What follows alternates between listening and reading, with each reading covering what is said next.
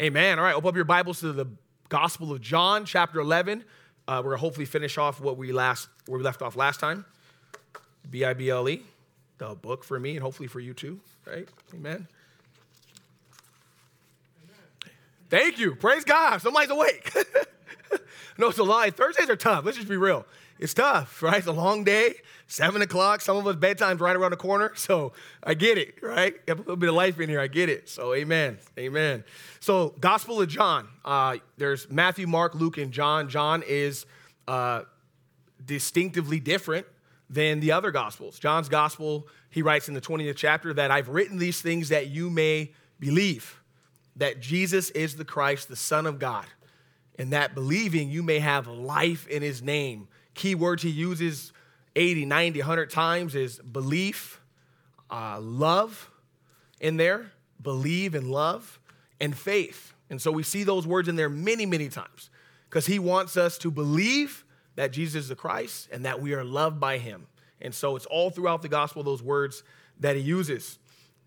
John distinctly uses the phrase I am he records the I am statements of Jesus. As we remember, that is the name given to uh, God gave to Moses in Exodus 3. He says, Lord, who do I say sent me? And he says, Hey, tell him I am that I am sent you. It means that I've always existed. I'm the eternal God. And so when Jesus uses these terms, I am, he's making a very clear and distinct claim to deity that I am the Jehovah God of the Old Testament in human flesh. I'm the invisible God made visible. I always laugh when people or I find it funny when they're like, oh, Jesus never said he was God. Then you may have never read the Gospels, right? You may have never sat down, opened it up, and read it audibly for Jesus to speak clearly to you. Uh, he is God in flesh. There's no doubt about it.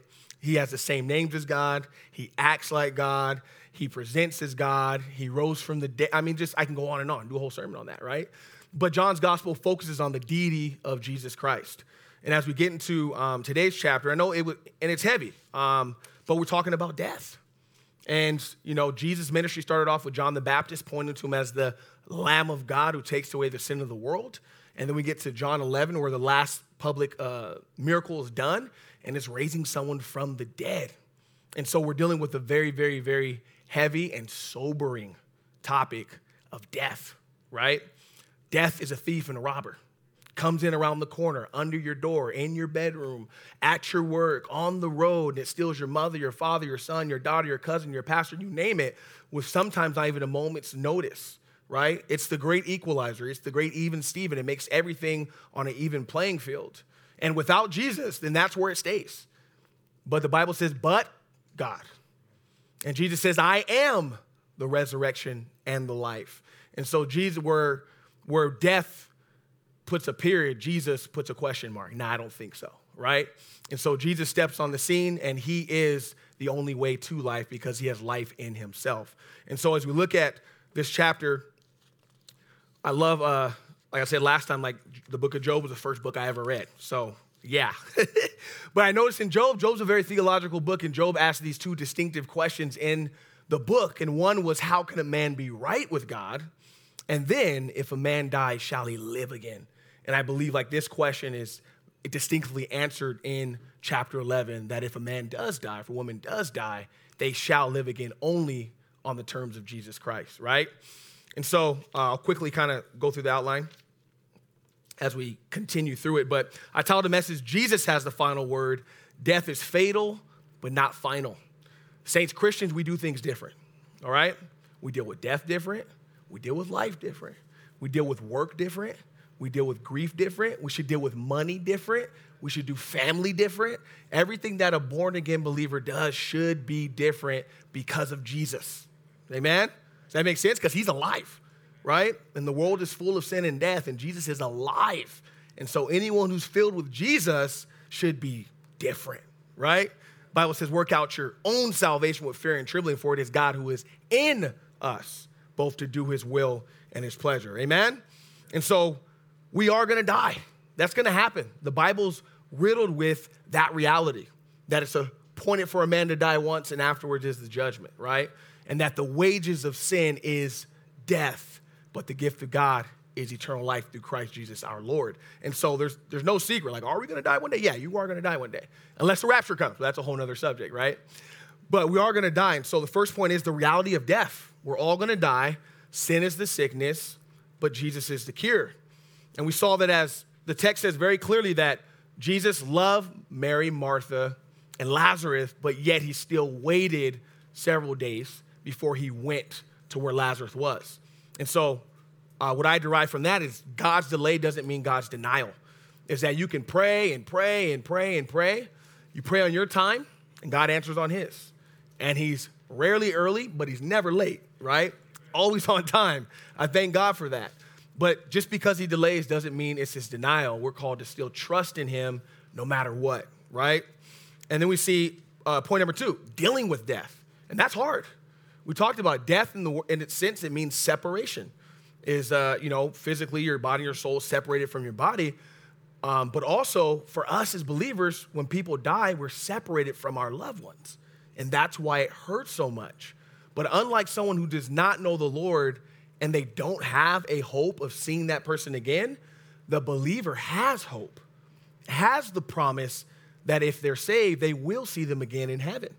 The Bible makes that very, very clear. So, guess what? We grieve and it hurts and we miss them, but we have the promise we'll see them again. So, therefore, we have hope, right? Does that make sense? And God promises us comfort. Bible says in 2 Corinthians 1 that God is the God of all comfort and that he'll actually use other believers who have gone through similar things and God has comforted them and then he'll use them to comfort us with the same comfort they receive from him. Thank God for the body of Christ, right? That's why we don't forsake the fellowship. You know, I had a um, person maybe a couple months ago, didn't even know who they were. They knew I was a pastor. They instant messaged me, "Hey, pastor, like uh, I have my daughter's in," my, and gave me this like long story. She needs medication. Would you? Would you? We call this church. Would you give us two hundred dollars? I'm like, you know, look, we want to help. We, we do. But I asked her, hey, you know what? What church are you going to? Are you going? Are you in fellowship? What's going on? You know? Oh yeah. Well, we went. To, we asked this church and this pastor, and they said they didn't have anything. And I thought that was strange, because if you're a faithful member and you're coming to church and you have fellowship with other believers, no problem. People come and wrap their arms around you, right? But she didn't know who the pastor was. Didn't know anyone else who went to the church, right? And so what ended up happening, well, I was just one of many stops that that individual was making, right? But I said that all to say is that when you're connected to the body of Christ, you're, con- you're connected to all the gifts that God has given the people in the body. That's why I say thank God for the body because God uses them to help comfort us when we need it. Does that make sense?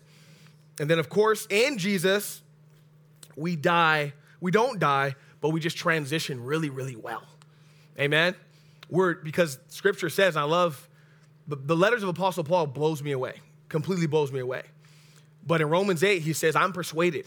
And he starts with this that neither death nor life, power, angels, nor principalities, things present nor things to come, neither height nor depth, nor any other created thing shall be able to what? Separate us from the love of God that is in Christ Jesus our Lord. And so, because of Jesus, we may die, but there's no separation we just transition very, very well. All right? Let's get into the text. I think I ended off last time like at verse 30 something, so we'll start in verse 30 something. we'll start in verse uh, uh, 35, actually. It's a great verse. Jesus wept, right? Some say the shortest verse in the Bible, and I think it is. All right, so John 11, you guys there? All right, amen. Let me get my, my intermission water.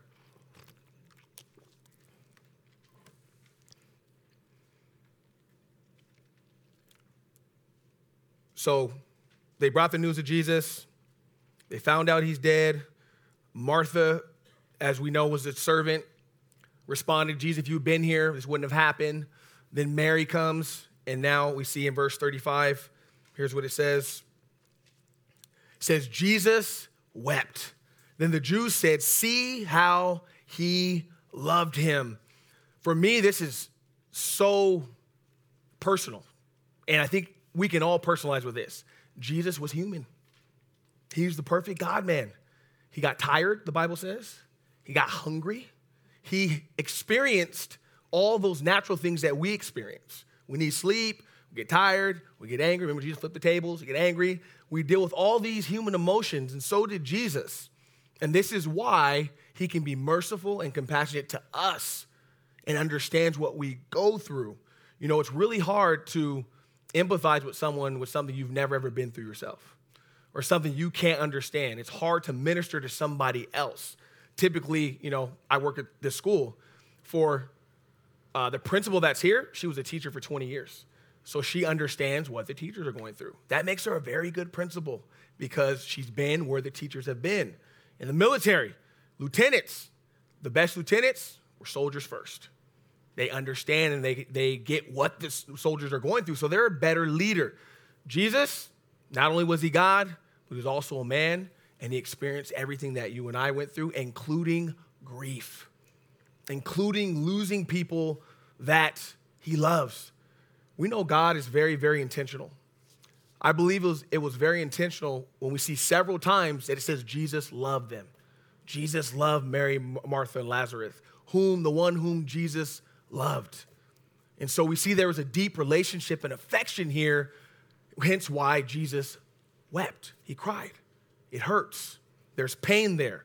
Even so, to the point where it says, the Jews said, See how he loved him.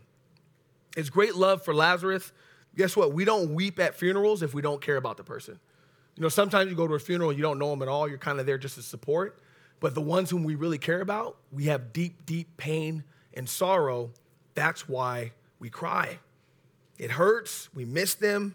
And as I said earlier, death causes separation. I believe it's in Hebrews 4, it says Jesus is a merciful and compassionate high priest. Jesus is grieving, verse 37.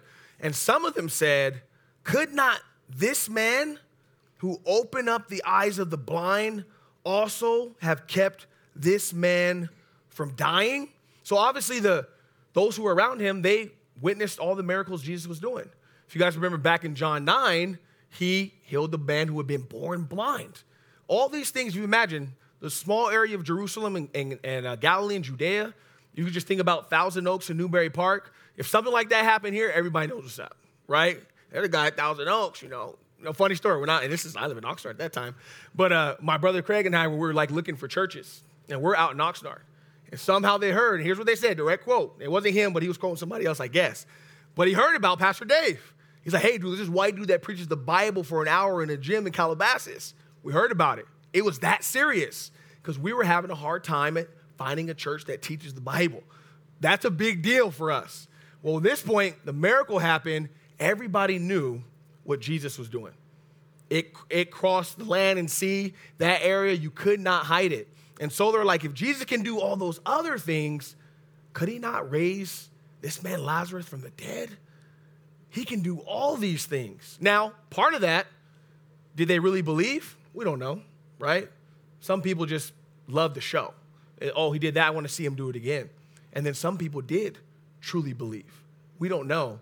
But the question for each and every one of us is do you believe? right? I can spectate all day. Well, what's that person doing? Well, you read your Bible today. What'd you do? I, and I could. But the reality is, where am I at with the Lord? Where are you at with the Lord Jesus Christ? Have we believed on him? Do we know him personally and intimately? That's the consistent question that should plague everybody's day when they examine themselves. But the outsiders are looking again for signs. They get the point of what Jesus is capable of doing, but not for the right reasons. Verse 38. Then Jesus again, groaning in himself, came to the tomb. It was a cave, and a stone lay against it. 39. Jesus said, Take away the stone. So that word groaning in himself, it means angered within himself or pained. And he's most likely hurt and agitated by the result of sin. Now, not every death is directly because of sin, but every death is indirectly because of sin. And what I mean by that is the scripture says that through one man, sin entered the world, and death by sin. Therefore, death passed to all men because all have sinned. You guys don't remember in the garden in Genesis, they're walking with God in the cool of the day. There was no death, there was no sin, there, there, uh, there wasn't death of plants or animals. And then what happened? Sin came. And then we see thorns and thistles. And then we see God, an animal, offer an animal, which I believe was a lamb. That was the first death, right? And because of sin, that's why we have death all around us. Even creation suffers from sin. And so Jesus is impacted by that because sin causes death and death creates separation. So he groaned within himself, the text says. And so Jesus approaches the tomb, and usually back then they were in caves. So it wasn't like the tombs of like what we see, but usually it was in caves back then. So Jesus says, Hey, take away the stone. Now put yourself in, in Mary's shoes right now. He's been dead for a while, a few days, telling them, Take away the stone. What are you thinking right about now? Stink, old King James, stinketh, right? Body stinketh by now, which we're going to see. Well, what you possibly could be imagining, I don't want to see my deceased loved one decayed. I don't want to see that. What do you mean take away the stone? Just if you're gonna do something, do it with the stone closed, right? I don't want to see what's behind there. I'm good off the last view that I got of my loved one, you know? And sometimes though, when we're in grief, and I've unfortunately been a part of, you know, one when my brother passed away, I, I with my mom to go through that and the whole, you know, I want to see him like right now in whatever state they died in. And that's kind of our heart because that's like our last vision of them. But truth be told, we really don't want to see them like that we, we really don't want to see our, our loved one, the people we cared about, in the state in which they transitioned on, right? But in that moment, we just love them so much and we just we don't care. We just want to see them the way they are. But we can imagine kind of what's going on when it says, hey, take away the stone, take that away. We can only imagine. And so, as I said, take away the stone, it says, Martha, the sister of him who was dead, said to him, Lord, by this time, there's a stench, for he's been dead four days. Now, now again, back then, we didn't have all this, this medical advancement, right? Where the embalming, the embalming fluids and things we have now. So you can only imagine how that might have smelled. I'm good. I don't, I don't, I don't want to smell that. Lord, keep the stone on. I don't want to smell the body. I'll stand over here, like way over here. Tell me what goes on, what you're going to do in there. But she's telling Jesus, like, you know, and again, remember, she's telling Jesus this the one who she has seen do all the miracles. Jesus has at her house. She served Jesus because Martha was a servant. And she's now telling Jesus, hey, hey, Lord, you know what? You probably don't want to do that. That's probably not a good idea. And we laugh, right? But sometimes we do the same thing, right? Lord, you know what? I know, you know, I probably shouldn't go tell that person because they're probably going to reject the gospel. Or why would I do that? Go preach to them. Nah, they don't even, I heard them. They cursed your name the other day. Why should I tell them? We get caught up in that too we have to remember if the Lord says do it, do it. He knows all things, the beginning from the end. And obedience is the greatest form of worship. So she says he's been in there four days. I don't know about that. Are you kidding me? How are we supposed to do that? And it kind of reminds me of a time where, and this is a true story. Now, I'll be honest, I'm, I believe the gifts are still there. I believe God still does miracles. About four years ago, uh, a brother in Christ, one of his, um, I think it was his daughter in law, stage four cancer, stage four back cancer. My uncle called me, he's like, hey, let's go, let's go anoint her with oil and go pray for her. The cancer will go away. I'm like, okay. And I'll be honest, I was thinking we go, we'll go through the motions. She, she has about two weeks to live. We'll go through the motions. We'll, we'll pray, say we did it, and, you know, attend another funeral. That's what I was thinking. We go over there, get the oil, olive oil. Shows you the power not in the oil, but in the spirit. Get the olive oil, anoint her, right? Pray over her. Um, and it definitely felt different. Like, it was, it was the Holy Spirit was there. And give her a hug. She accepts the Lord as Savior because she wasn't saved. And then we go about our business. And I'm thinking, okay, you know, totally forgot. Three weeks later, come to mind, hey, let me go check up on, and I even forgot her name. Call her, and wouldn't believe it. She said, we went to the doctor. The doctor said, there's no more cancer. It's not there.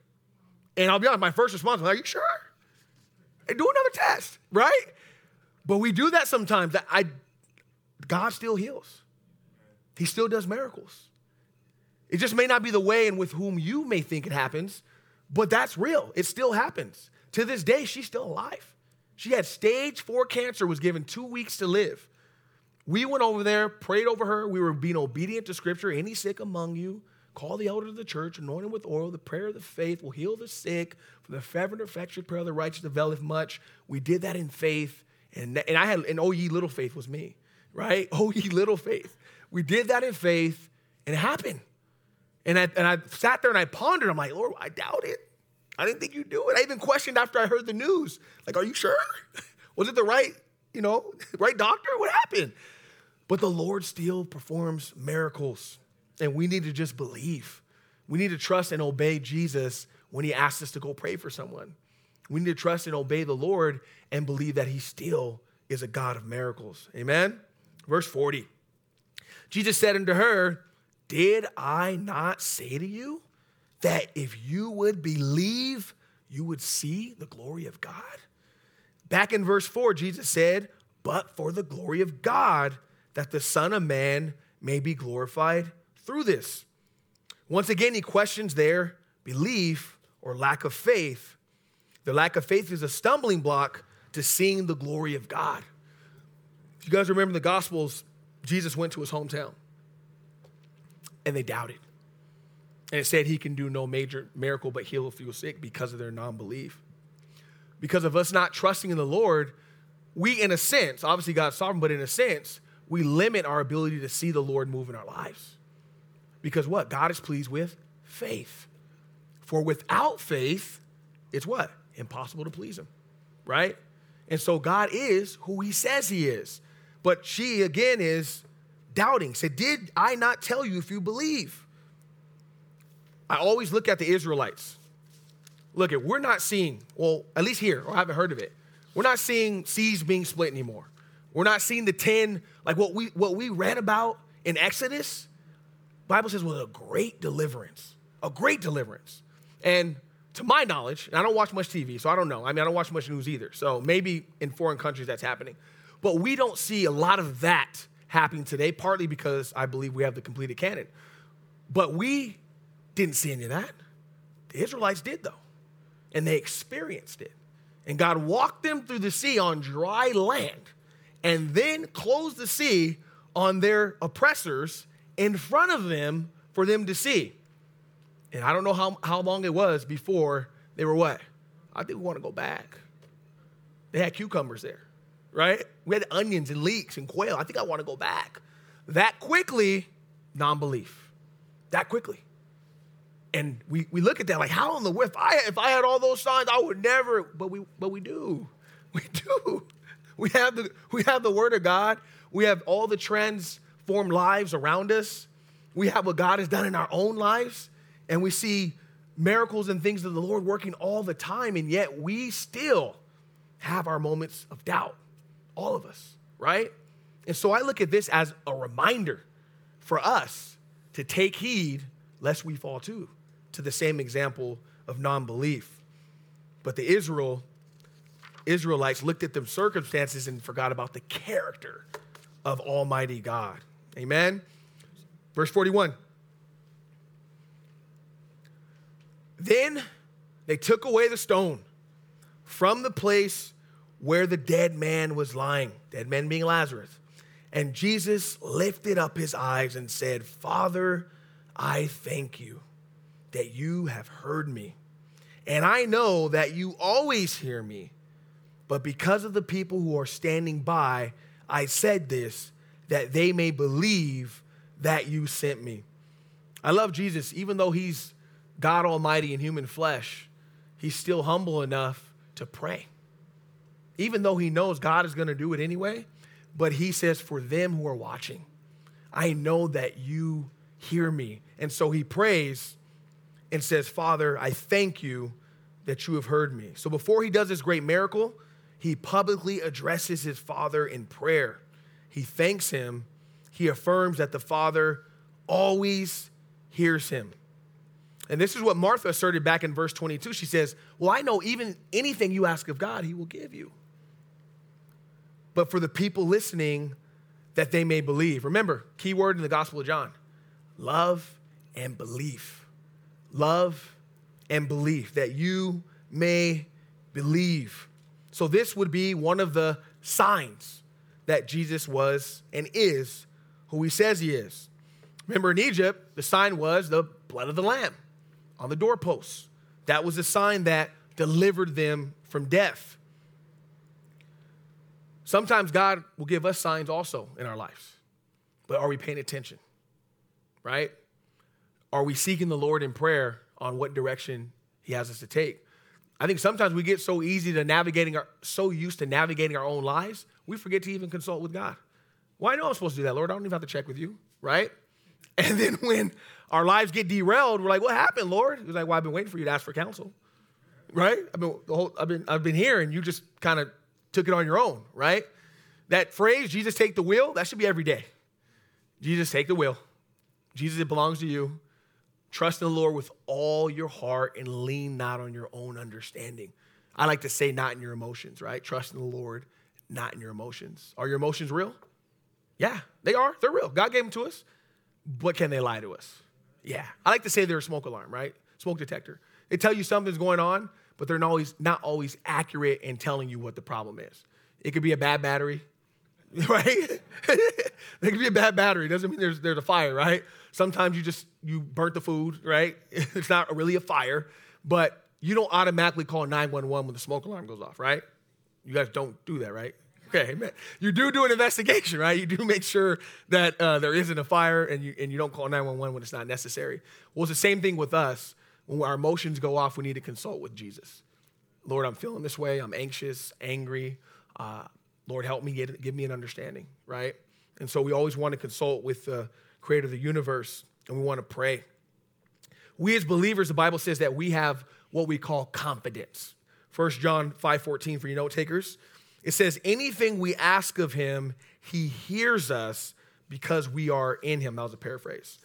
And so we have that confidence, saints, that anything we ask in his will, remember that, in his will, according to his will, we ask in Jesus' name, he will give us anything. That doesn't mean, hey, I want like $50, $100 million, I want, you better give it. No, that doesn't mean that, right? A, a passage of scripture that really helps me understand, I think it's in Psalm either 37 or 34. It says, first, delight yourself in the Lord, and then he will give you the desires of your heart. So, what that means is when you seek his face, you draw near unto him, and he draws near unto you, your guys' desires will, your desires will align with his, right? And then therefore, whatever you pray, it's in his will, right? And there's nothing more fulfilling than walking in the center of God's will. I love what Charles Spurgeon says nothing outside of the will of God that I want but nothing inside the will of God that I fear. And that's why the Christian should be able to walk boldly and confidently when they know they're in the will of God. Does that make sense? Amen. Verse 43, here's what he says. Now, when he had said these things, after he had prayed, after he said, Father, I know that you hear me, he cried with a loud voice. Imagine, Lazarus, come forth. Now, as you can imagine, why do you say Lazarus' name? Why do you know?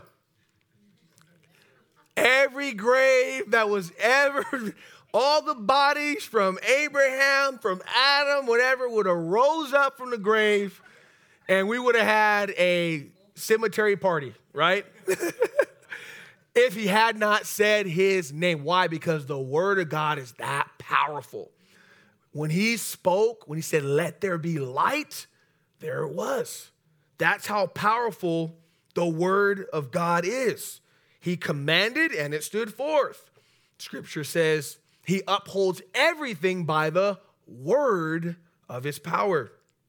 Jesus literally commands life from death.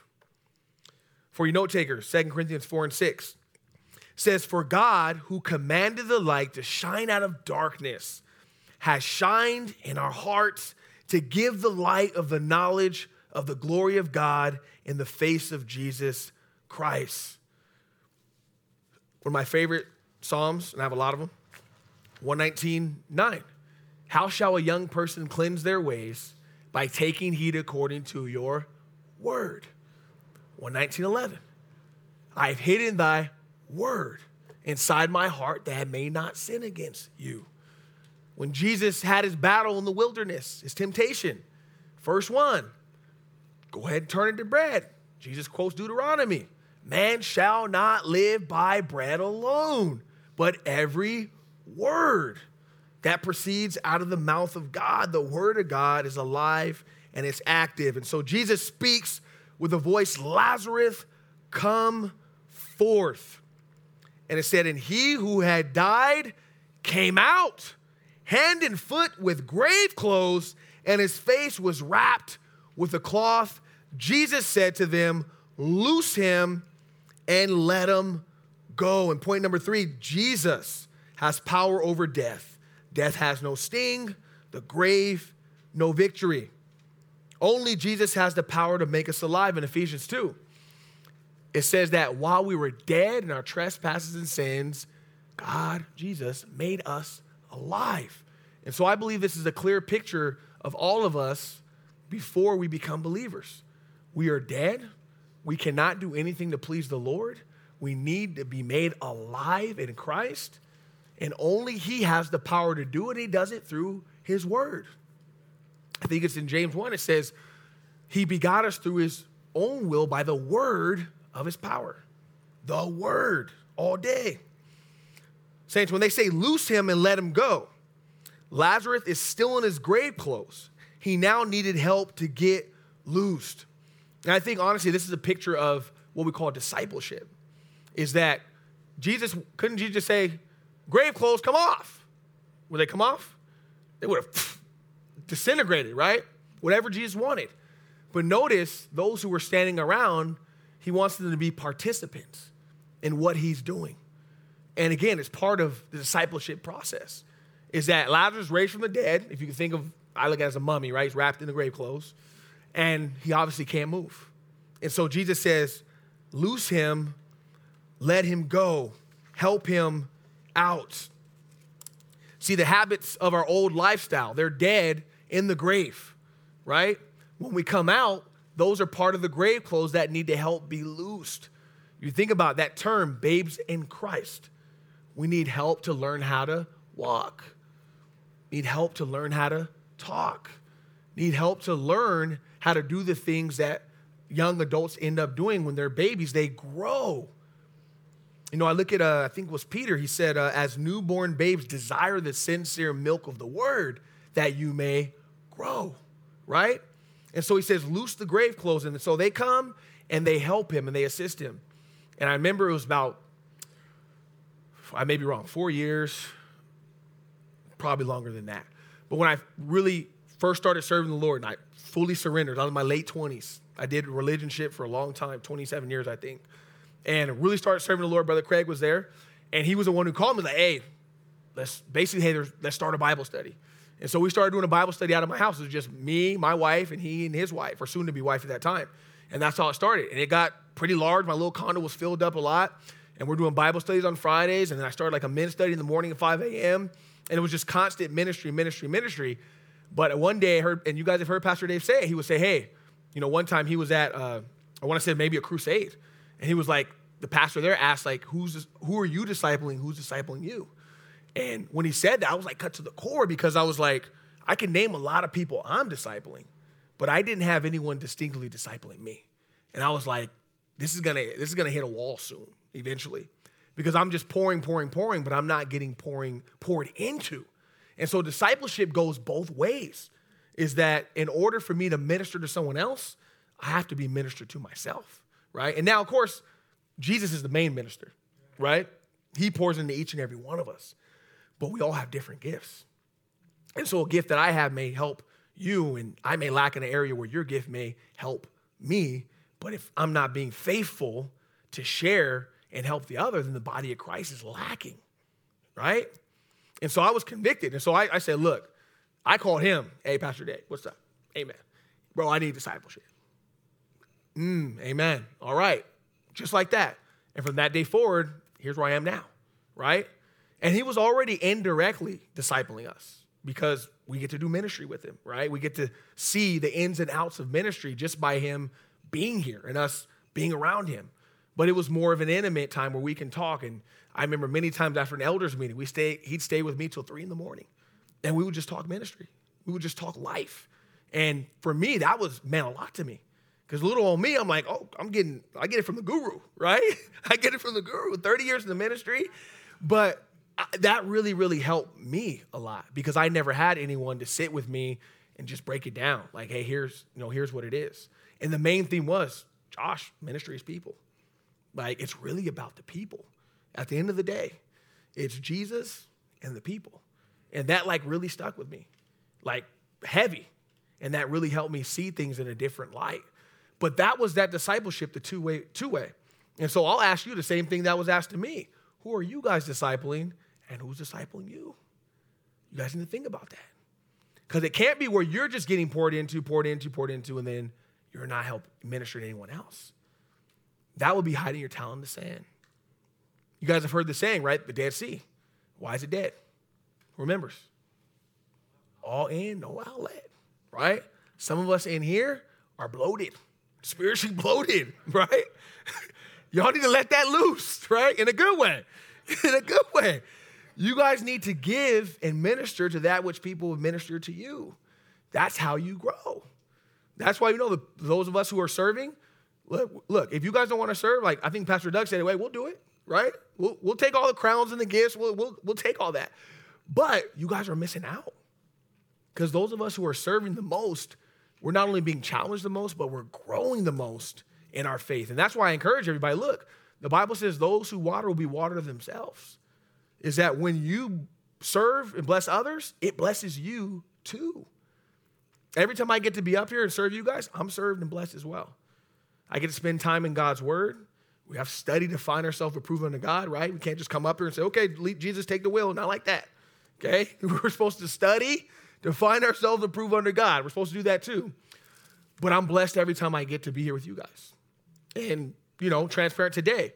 This is my third lesson today by God's grace. Got to teach kindergartners through fifth grade. Then I got to teach some high schoolers. And now I'm in here with the gurus on a Thursday night, right? I'm blessed. But like Paul said, not I, but the grace of God that's with me. Therefore, by the grace of God, I am what I am, right? We can't do anything outside the grace of God. But discipleship, I encourage you guys, use the gifts that God has given you. Take advantage of those opportunities to pour into your neighbor, once we're on your outline, once we're made alive, we're to disciple others, help them take the grave clothes off, and they can help you with yours. And again, the grave clothes are the remnants of our old life. You know, how many times do people first get saved? They, we still struggle with some of those, a lot of those old things. It takes time. You know, not everybody has an Apostle Paul conversion, right? Where you're murdering Christians one day, now you're preaching the gospel another day in the massive synagogues. It's not like that for everyone. But I would say if you want like an Apostle Paul experience, then you need to be deep in the Word of God, day and night. The Apostle Paul was in that, a man of prayer, a man of the Word. The more you are spending time with Jesus, the more transformation that we have. Amen? All right, verse 45. Here's what it says. Last point friends of Jesus makes us enemies with the world. Verse 45. Then many of the Jews who had come to Mary and seen the things that Jesus did believed in him. Amen. Amen. Seeing and believing says to look upon. This is what it means to look upon, view attentively as in a public show with interest and desire, to be convinced of something firmly persuaded. Again, that word belief. It's a Greek word pisteo, to place your confidence and trust in. And so we have to ask ourselves today who are we trusting in for salvation? Some of us have a diverse background of religion. As you guys know, my background originally, I was raised Mormon. Then I got baptized Christian in a Baptist church, went to a Lutheran elementary school, went to a Catholic high school. Like I've seen all that, all that stuff, right? Through all that, I had to be trusting in someone or something, right? Most of that I did not even know. I just didn't know. It was just it was too much change, right? But when I came to a reality that it's Jesus, that's who I place my trust in. That's who I trust in every day for the grace that I need every single day. So they believed in him. The very reason that John was writing this, that they may believe that Jesus is the Christ, and that believing they have life in his name. That which Jesus did served as evidence to who he is the Jews were persuaded and placed their trust in Jesus. I ask, you, ask this now, back then, the signs, if you guys remember, the signs were a confirmation of the identity and the word in which the individual preached. We look in the book of Acts. And I love Acts because I feel like Acts is just a continuation of the Gospels. Everything that happened in Acts is as if Jesus never left. Peter and James doing exact same things Jesus was doing, got treated the exact same way. It was like Jesus just transferred vessels. And that's really what it is the Holy Spirit. Jesus said, I will not leave you comfortless. I will come to you. I will not leave you as orphans. And so the Holy Spirit comes in and does the signs through us. Now, I would ask you guys this you know, Jesus did these signs and it bore witness to who he was. Now, us today, our lives, our transformed lives bear witness to, who, to what Jesus has done in our lives. And what witness are you guys leaving? One, at home. Let's be honest, the hardest ministry, home. Right? Let's be real, home. So we let our guard down, right? We don't got to make a show for anybody, you know. That's the toughest ministry at home. And Jesus says the prophet was without own honor in his own land, right? Home is hard because we see each other's hypocrisies. How many of you have hypocrisies? I could take some of your arms and help myself out too, right? We, we fall short, but at home it's the toughest ministry because we each see each other's hypocrisies. But when we know that, though, we should still pray for wisdom. And we should still want to seek to be examples at home first, because that's where it starts. You guys know the main, one of the main uh, qualifications for, for a pastor rules his own home well, right? Because if he can't rule his own home, how's he going to rule the church of God, right? If you can't do it with the people you live with every day that you know and love, how are you going to do it with these people, right? Think of Moses, three million whiners, right? That's tough. That's tough. So it starts at home, but what evidence can we look at our lives and how what Jesus has done in us impact those who are around us? The question is, what is our public witness? What does it say about us? Jesus, Paul would say um, in Second Corinthians, we're ambassadors for Christ. We're an ambassador. If you wear, uh, work at a certain place and you wear the attire, you're an ambassador for that workplace. You know, I work here at, at Hillcrest Christian School. I'm an ambassador for Hillcrest. But really, I'm an ambassador for Jesus, but I'm an ambassador for Hillcrest. And everywhere you go, under all that, you're still an ambassador for Jesus. That's who you represent. I can't tell you guys how many times someone will come to me and say, Well, I don't go to church anymore because of the people, because they did something. That's how serious our witness is to those who are around us. Now, on the flip side, they shouldn't be they shouldn't have been looking to us anyway, right? They should be looking to Jesus. But it just goes to show you how influential an ambassador is. They're the representative. Some people only know Jesus through your witness. How are you showing Jesus? I pray and hope that we would all be encouraged, not condemned, but encouraged to be faithful ambassadors. Verse 46 in the text. But some of them, went away to the Pharisees and told them the things that Jesus did. So some believed, and I always believe there's three, three in every crowd, the three types of people in every crowd those who believe, those who thought about it, and those who doubted. We see that in every crowd. But you don't see a crowd where everyone believed or everyone rejected. We know the word of God does not return back void. So some of them believe, and then some of them go away to the Pharisees and they tell them the things that Jesus did. And then you would think that they would rejoice. Oh, he did that. That's awesome. I want to believe on him too. But we don't see that. Here's what it said, verse 47. Then the chief priests and Pharisees gathered a council and said, What shall we do? You can imagine biting their finger down. What shall I do? For this man works many signs. If we let him alone like this, everyone will believe in him. Praise God, right? and the Romans will come and they'll take away both our place and our nation. What are we going to do? We're going to lose our nation, but we're going to go to hell, but we're going to lose our nation is what we're concerned about, right? What kind of thinking, what kind of heart, what kind of thinking comes from that type of heart? First of all, when they heard the things Jesus was done, they should have rejoiced. He was the prophet of, of what who was to come. They should have celebrated. He is the one. But instead, they're worried about losing their influence and power. They're worried about the Romans coming in and fully dethroning them. They're not concerned about eternal things. They're not concerned about holy things. And look, the Bible says the fear of man brings a snare. Back then, the Romans had a tight guard on the Jews and mandated that they keep law and order over the people. If they, the people, went after Jesus, it would appear that they have lost their authority over the people, thus jeopardizing their nation. If you guys remember uh, James and John's mom, they saw Jesus as the conquering Messiah, right? That he was going to be on the throne temporally. And they said, hey, you know, Jesus can, when you go into your kingdom, can he sit on your right hand, your left hand side? Right? They were thinking this was, he's going to come and overthrow Rome. Yes, he's here. But they misunderstood the prophecies. Because first, he was going to be a suffering servant of Isaiah 53. That the chastisement that brings us peace was put on him, and that by his stripes we are healed. Jesus must first live, die, resurrect, and ascend. And then, guess what? He's coming back.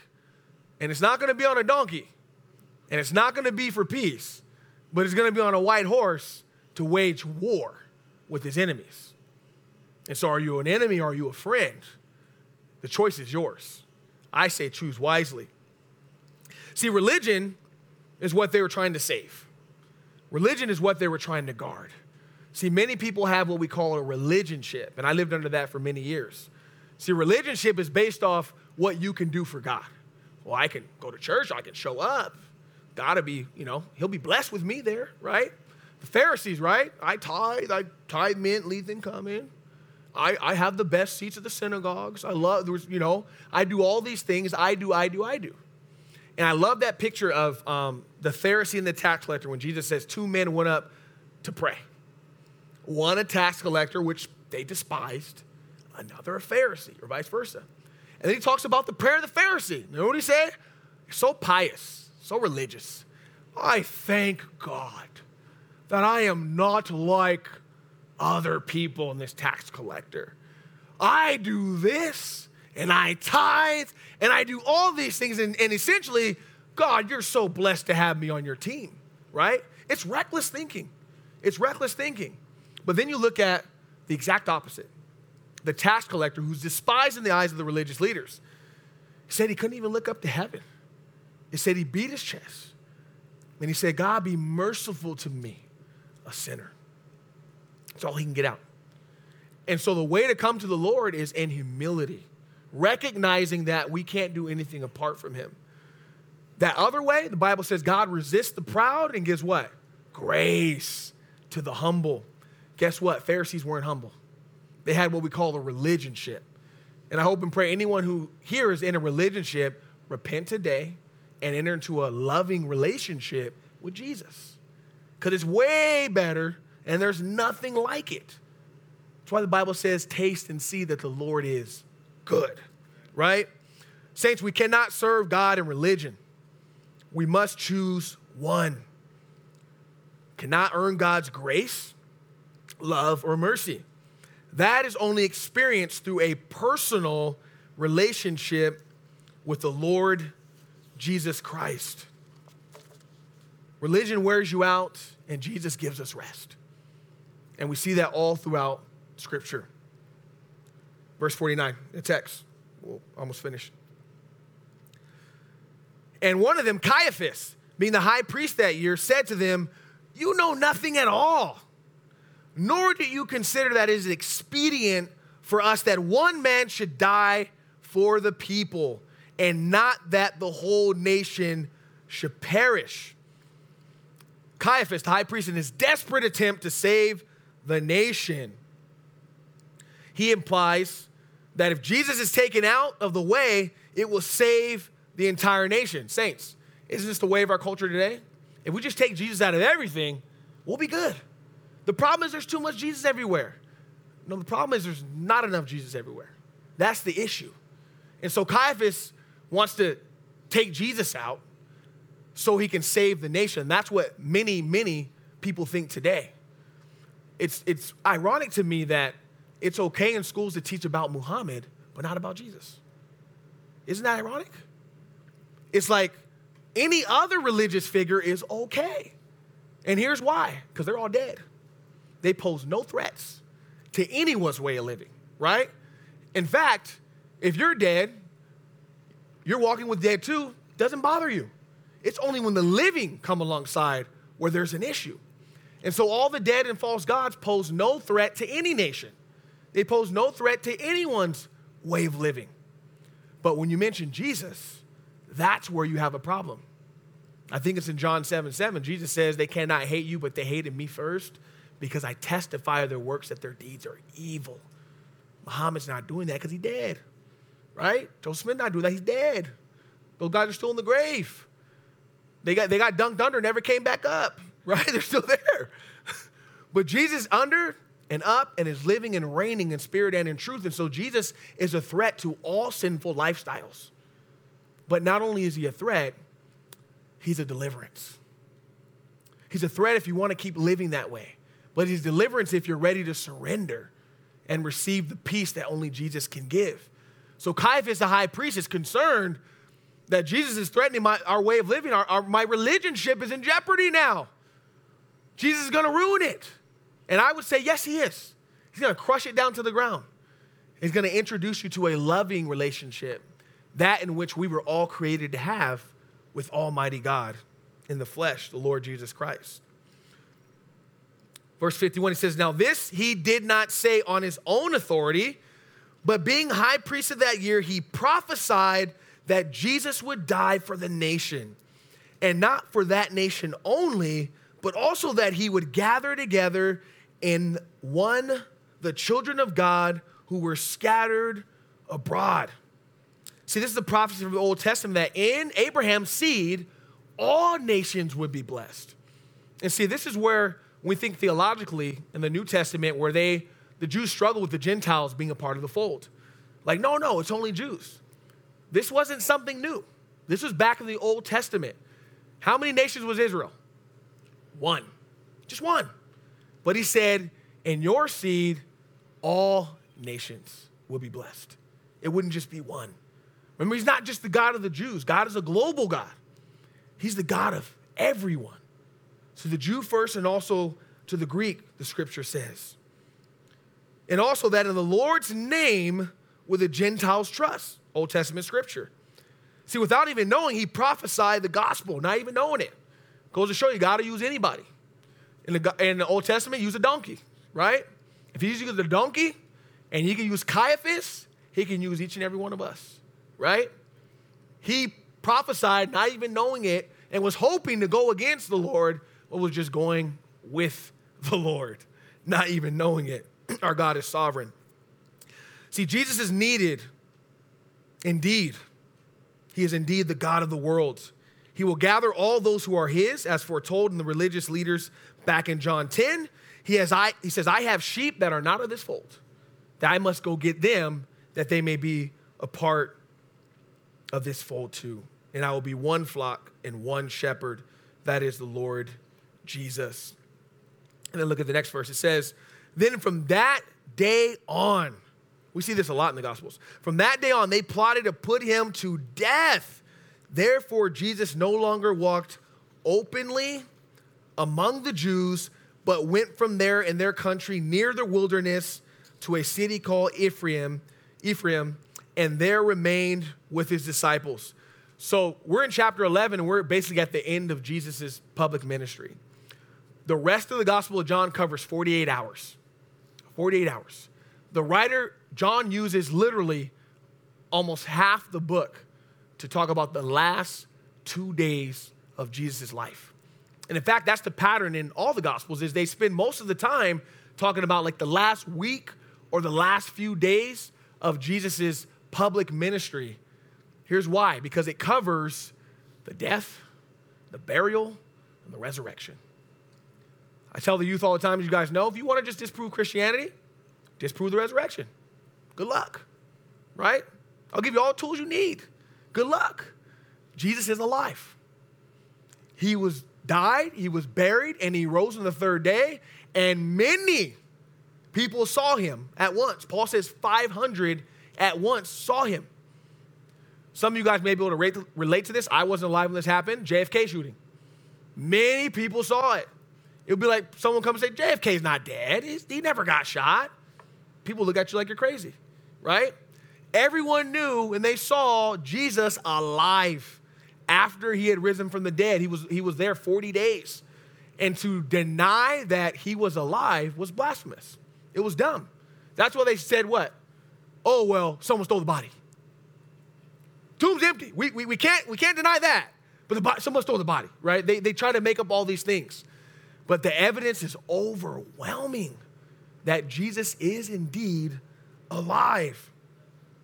And so this was the end of Jesus' public ministry. Jesus knowing that he had a, an appointed time. And this is where we say he, he employed wisdom. A phrase that Jesus uses often in his ministry is my hour. My hour has not yet come. My hour has not yet come. When he told his mother, uh, the water to wine, my hour has not yet come. His hour is very, very close. The hour of what? The death, the cross, right? And as we talk about, again, we talk about death, and it's a very, very heavy topic, but life is so precious. That's what makes death so impactful. You know, I heard a pastor say one time when he was talking to evangelizing to some atheists. And he said, Would you, would you, uh, would you sell your eye for a million dollars? Two million? One of your eyes? They're like, No, I would never do that. He said, Why? Because your eyes are precious. Your whole life, is your eye is precious, how much more your life? And so life is precious. We're here today and we're gone tomorrow. And so the scriptures tell us that our life is but a vapor and that we need to take it serious. And we need, as Solomon said, the wisest thing we can do is while we're in this life, prepare for the life to come. Teach us to number our days that we may gain a heart of wisdom. Jesus here, he employs wisdom. He's no longer going to go out in the public eye. He knows his hour is very, very close. And as you guys know, as prophesied, I don't know how many of you can prophesy where you're going to be born, how you're going to be born, what city you're going to die in, how you're going to die, and how you're going to raise from the grave. Like that is absolutely divine. Not only that, you die on Passover. You can't plan that. You cannot. All this was, again, was a part of God's, what we call redemptive plan all throughout Scripture through the person of Jesus Christ. So Jesus no longer walked among them openly, but went from there into the country near the wilderness, and that's because they wanted to put him to death. Jesus is an enemy of the world. And if those of you who walk with the Lord, don't be surprised when the world doesn't like you. Don't be surprised when they want nothing to do with you. I remember the time when I was working out of school about eight, nine years ago. I've told this story before.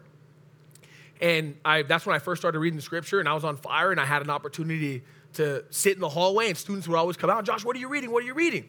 I had this right here. Should never ask me, right? So they would get this every day. And so it started to spread where kids started to bring their Bibles to school. And that's a no no, you don't do that. So they're bringing their Bibles to school, and there were some other self proclaimed Christians there. And one day the principal was like, hey, told the kid, hey, you can't bring your Bible to school. And at that point, I'm like, okay, so do I want to be the one to say something? Or maybe I'll let one of these other Christians say something, right? None of them said anything. And so I was like convicted. I was like, I'll do it. I said, hey, man, that, that's your personal relationship with Jesus. You could bring your Bible to school. And the whole room went silent. It was like a movie. They were playing pool, there was a lot of noise, and I said that, music stopped, right? music stopped. And they're like, dude, you, like, you care about your job? And the thing was, I did, but not as much as I cared about the gospel, right? Not as much as I cared about people's souls being saved. And so that day she came in and said, Hey, you can't, I told you before, you can't do that. And I told her I didn't, I didn't understand scripture that time, but I read Romans. I said, I'm not under law, I'm under grace, right? and it wasn't that law that she was talking about. But anyway, so I got let go in faith by God's grace, being faithful to God. And then I ended up getting a job before that one even ended that I've been at now for almost over seven years, just by being faithful, right? But I said all that to say is how important it is to stand forth for the gospel. The world is not going to be your friend. It's either you're a friend of God or an enemy of the world, or a friend of the world and enemy with God. That's there, there's no middle ground. You guys heard the term neutrality? It's a myth. There's no neutrality. Satan owns the fence, so get off the fence, right? Choose this day whom you will serve. As Elijah said, how long will you falter between two opinions? If Baal is God, worship him, or if God is God, worship him. Joshua, as for me in my house, right? And so they want to kill Jesus. They don't want him around, and this is the consistent theme for the religious leaders. I find it ironic that Jesus' greatest opponents were religion. They're religious. I find it ironic that the Antichrist comes in the vehicle of religion. Religion is dangerous, so dangerous, because it looks so pearly, shiny, and it's the most dangerous thing that we have today. Amen? We need to be aware of that. 55, and we'll finish up. And, and at the Passover the Jews was near, and many went from the country up to Jerusalem before Passover to purify themselves. So, you guys know the Passover feast, they would come, they would purify themselves. It was what we call a pilgrimage feast, three of the seven that they actually had to travel to Jerusalem to celebrate. And so they're purifying themselves. Verse 56 Then they sought Jesus and spoke among themselves as they stood in the temple. What do you think? That he will not come to the feast?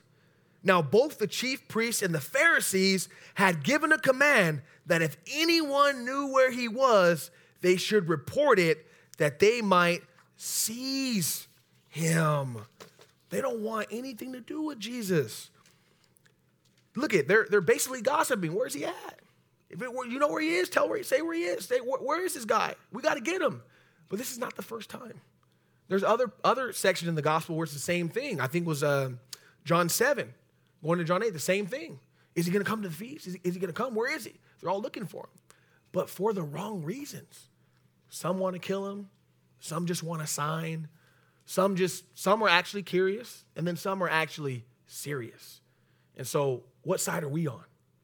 Are we just curious about Jesus? Right? There's those people that sit back and they'll watch your life. Well, I'll see if God impacts their life. Maybe I might believe. Maybe I'll think about it, right? And so people are always watching. But it's very clear that if you are a friend of Jesus, you are an enemy with the world. As always, saints, as I said before, it's a mixed multitude.